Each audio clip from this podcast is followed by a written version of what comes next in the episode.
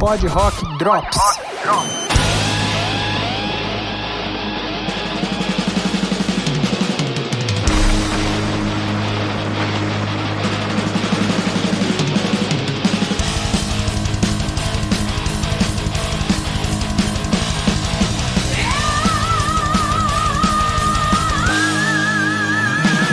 Galera ouvinte do Pod Rock, eu sou Léo Palmieri e vim aqui hoje apresentar esse Drops, pois nossos queridos hosts Neto Cruanes e Marcelo Pim estão tirando umas férias. E nesse Drops aqui vou trazer para vocês as minhas primeiras impressões do Sermons of the Sinner, primeiro álbum de estúdio da banda KK Priest, do lendário ex-guitarrista do Judas Priest, KK Donning. E olha, o disco até que surpreende bastante.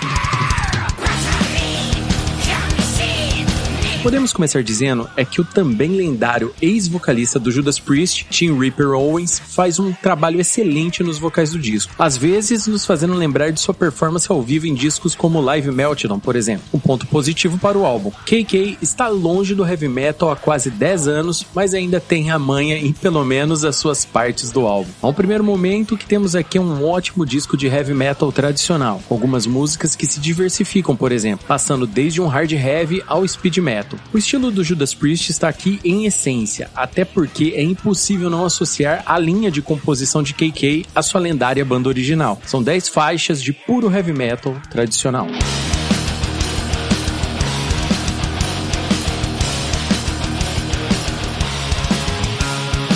Disco começa com uma introdução com alguns dizeres, trovões e cantos gregorianos no fundo e já é seguida por Hellfire Thunderbolt, música bacaníssima e que também foi o primeiro single da banda. O estilo é bem metal motoca, como eu gosto de chamar aquele estilo de heavy metal pra gente ouvir na estrada quando a gente tá viajando. Logo então temos a faixa título, que é um speed metal bacaníssimo e a curiosa Sacerdote e Diabo, traz mais do metal tradicional. Uma coisa que gostaria de salientar é que esse disco tem uma produção muito semelhante semelhante à empregada do disco Angel of Retribution do Judas Priest. Porém, achei o baixo bem mais marcante na produção desse disco, deu uma boa diferenciada. A música Raise Your Fists é aquela que tem um refrão bem pegajoso para se cantar em coro ao vivo, bem bacana também. Brothers of the Road é a mais hard rock do disco. Gostaria de dizer aqui que eu achei a melhor performance do Reaper no disco. Eu sempre defendi que Reaper era bem mais do que um cara que grita, mas também um cara que traz uma diversificação em seu estilo agressivo. Gostei bastante bastante dessa música mesmo.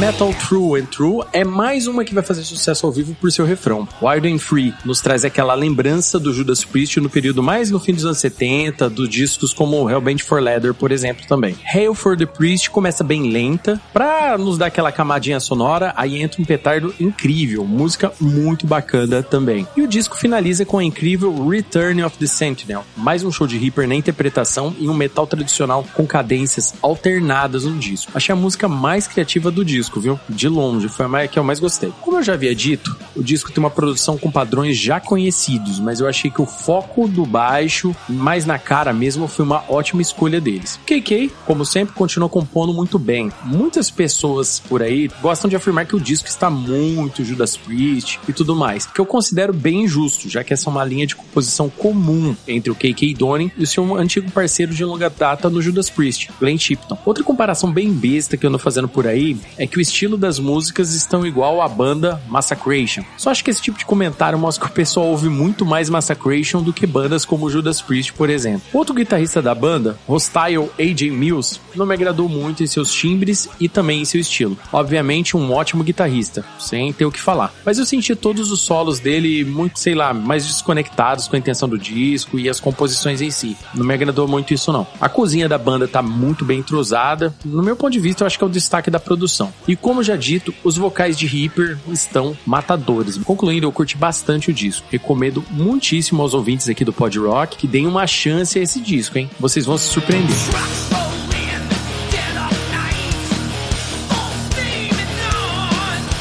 Os nomes das músicas, influências, podem até ser, tipo, ou lembrar o Judas Priest, mas é porque aqui temos uma parte do Judas Priest que sempre foi heavy metal do começo ao fim. Então esse foi o Drops de hoje. Logo logo o Neto e o Pim voltam para vocês e se vocês curtiram essas primeiras impressões do Sermons of the Sinner e gostaram do que eu falei, me sigam no Instagram @leopalmierigb e nos podcasts que faço parte. O Crossovercast falando sobre cultura pop geek e o Gibi nosso de cada dia, 100% focado em quadrinhos. Até mais e muito rock and roll para vocês. Tchau.